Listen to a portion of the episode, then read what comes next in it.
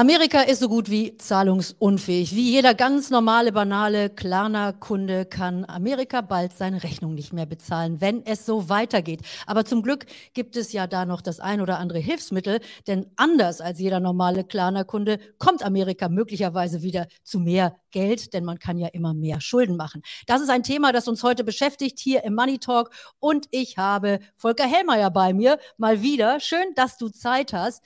Und äh, man muss ja sagen, Volker, obwohl uns da jetzt dieser Zahlungsausfall Amerikas am 1. Juni droht, die Stimmung an den Märkten ist aktuell ganz gut. Absolut. Und äh, es steht ja auch nicht der 1. Juni fest. Das ist ein Quasi-Datum. Es gibt kreative Finanzierungsmöglichkeiten. Also von daher, der Zeitdruck wird nicht ganz so sein, wie er jetzt am Markt antizipiert wird. Das ist der erste Punkt. Der zweite Punkt ist, ich bin äh, guter Dinge, dass wir am Ende eine Lösung finden werden für das Schulden äh, Limit, das erhöht werden muss, um Handlungsfähigkeit der USA zu gewährleisten. Äh, wir haben eine kritischere Situation als früher bei diesem Thema, weil bei den Midterm Elections im letzten Jahr äh, eine Konstellation eingetreten ist, dass äh, konservative Teile der Republikaner bei der Wahl des Kongressführers McCarthy sich Bedingungen äh, garantieren ließen für die weitere äh, Parlamentsperiode, was äh, Energiegesetzgebung und was Haushaltspolitik anbetraf. Und das von daher sind die Fronten verhärtet, aber die aktuellen Nachrichten, die wir kriegen, bedeuten nichts anderes, als dass man offensichtlich konstruktiv vorankommt. In der nächsten Woche geht, nächsten Wochen geht es weiter. Und eins sollte man dabei nicht außer Acht lassen. Äh, die USA sind, der, äh, sind die mächtigste Nation weltweit. Und wenn man dort tatsächlich seitens der Politik das Risiko eingehen sollte, dieses Land vor die Wand zu fahren, dann spielt man eben auch mit seiner geopolitischen Bedeutung. Und das will kein Amerikaner. Also, wir werden noch heiße Debatten erleben. Am Ende geht das Ganze wieder gut aus und das Schuldenlimit wird erhöht. Das ist meine, das ist die Quintessenz, die ich daraus sehe. Und so bewerten die Märkte das auch im Moment. Und ganz äh, genau ist es ja auch so, wir haben das in den vergangenen Jahren immer wieder gehabt, dieses harte Ringen um die Schuldenobergrenze. Man muss ja nun auch so tun, als wäre das ein hartes Ringen und nicht einfach sagen, ja komm, dann erhöhen wir die Schulden weiter. Dann glaubt da ja irgendwann auch keiner mehr dran, dass es äh, nicht doch so schwierig ist, gegeneinander zu kämpfen. Wir haben ja eine ähnliche Situation hier auch bei uns äh, in Deutschland, wo wir also auch immer über unsere Schuldengrenze reden und so weiter. In Maastricht, die Maastricht-Kriterien, ich erinnere an all diese Schuldengrenzen, die immer wieder aufgestellt wurden und die ja irgendwie dann wie durch Geisterhand auch durchbrochen werden konnten und geändert werden konnten. Also so viel zum Thema Schulden und Staaten. Äh, ja, aber lass uns doch vielleicht mal die Situation insgesamt angucken, denn wie gesagt, die Märkte, die sehen aktuell ganz gut aus. Wir hatten auch in den vergangenen Tagen hm, zum zehnten Mal, glaube ich, in Folge sinkende Inflationszahlen aus Amerika. Das heißt, dieser massive Zinsanstieg, den die Notenbank hier fährt, der zeigt Wirkung, oder? Der zeigt Wirkung eindeutig und die USA haben ohnehin einen riesigen Vorteil uns gegenüber in Europa. Sie haben gar nicht das Energiepreisproblem. Also von daher sind sie weiter. Sie haben den Zinserhöhungszyklus früher gestartet, deutlich früher als wir.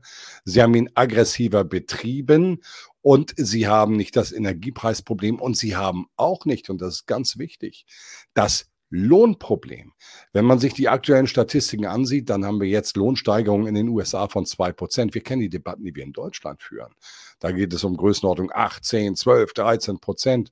Also von diesen beiden Seiten, Deutschland zahlt als Beispiel 500 Prozent mehr für Gas, 400, 300 Prozent mehr für Strom.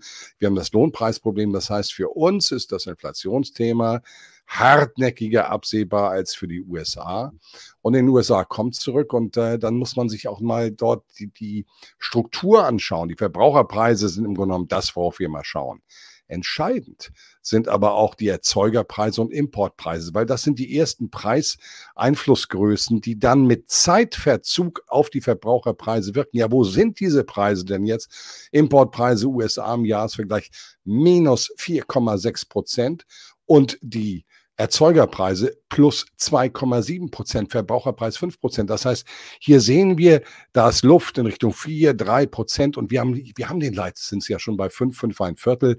Also hier sind wir am Ende auch von der Zinserhöhungspolitik in meinen Augen. Ich will mich jetzt nicht auf ein Viertel Prozent festlegen, aber wir sind, haben den allergrößten Teil definitiv in den USA hinter uns, wenn nicht sogar alles hinter uns. Und das ist dann natürlich auch für die Märkte, die jetzt schon wieder was ganz anderes spielen, sehen wir am Kapitalmarkt, zehnjährige US-Staatsanleihen bei 3,45 Prozent, dann erwartet man schon wieder Zinssenkung. Und das ist das wirkt dann wieder auf die Aktienmärkte mindestens doch stabilisierend.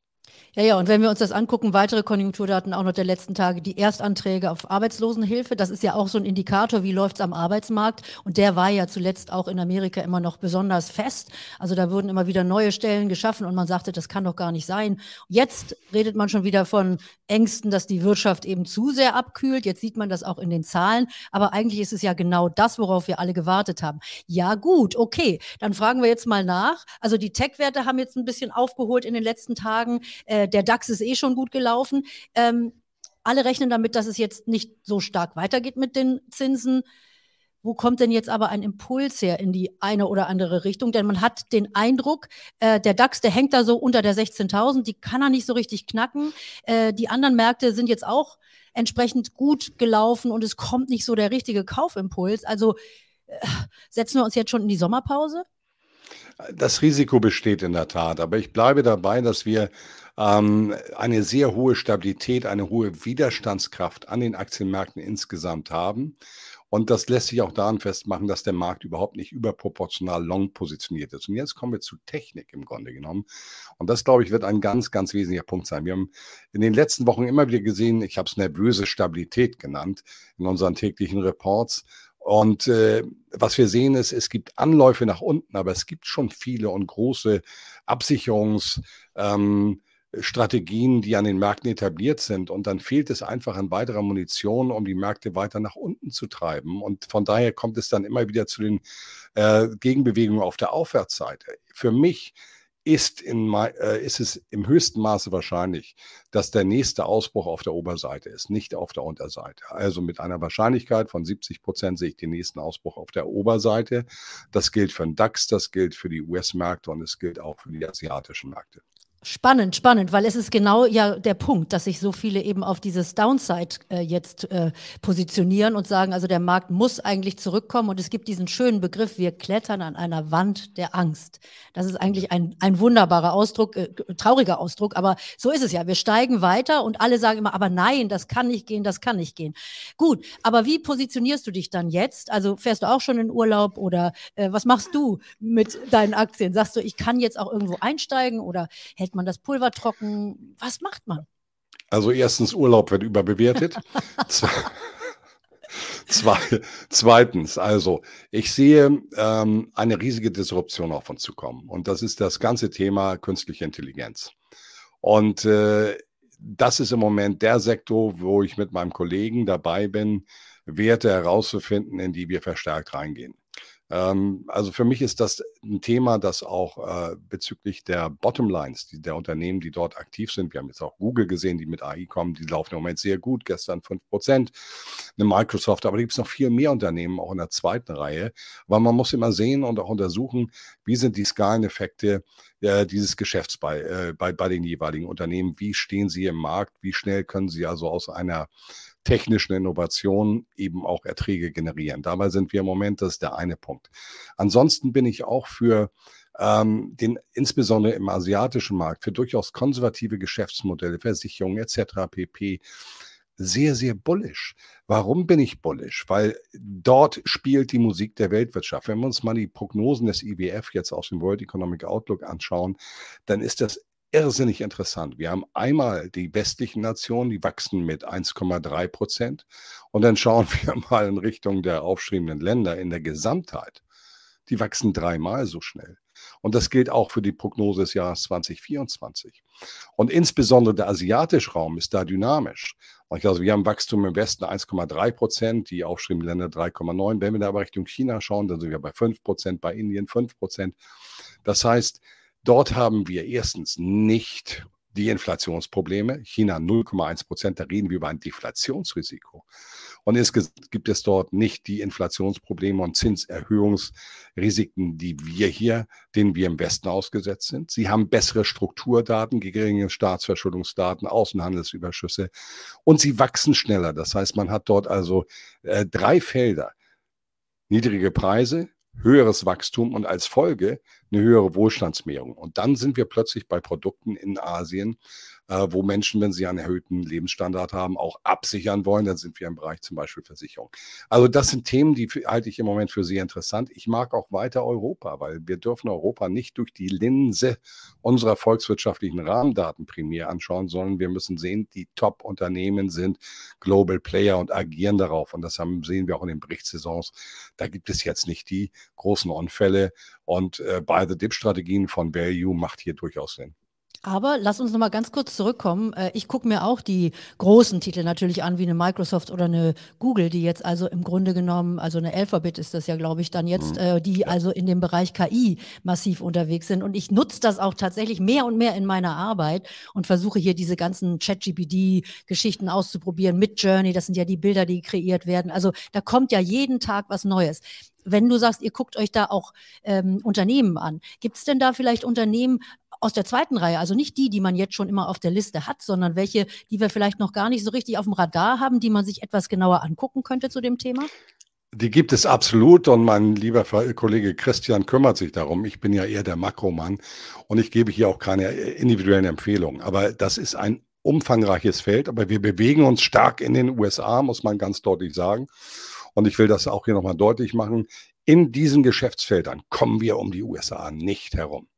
Aber dann werden wir jetzt mal den lieben Kollegen einladen, mein lieber Volker. Das tut mir dann auch sehr leid, ja. Dann können ja, wir hier nicht mehr schwatzen und schwätzen. Ja. Dann brauchen wir den Kollegen, der uns da mal ein bisschen genauer was mitgibt. Denn das ist, glaube ich, jetzt aktuell so das große Thema. Du kannst jetzt meiner Meinung nach die neuen Googles und die neuen äh, äh, Metas und die neuen, wie sie alle heißen, Microsoft finden, die jetzt da ganz neue Geschäft Geschäftsmodelle aufbauen, an die wir noch gar nicht denken. Im Moment ist ja nur überall in die Suchmaschinen dieses ChatGPT eingebaut. Also Bing hat das jetzt dabei. Ich weiß nicht, ob du schon mal ausprobiert hast. Ist wirklich ganz lässig, denn die Antworten sind jetzt eben sowohl quasi die Webseiten werden gefunden, als auch dann nochmal so eigene Antworten gegeben. Das finde ich eigentlich ganz nett. Aber das sind natürlich die Titel, die wir uns, die neuen Titel, die wir da rausfinden müssen. Aber da finden wir dann mit deinem Kollegen nochmal zusammen.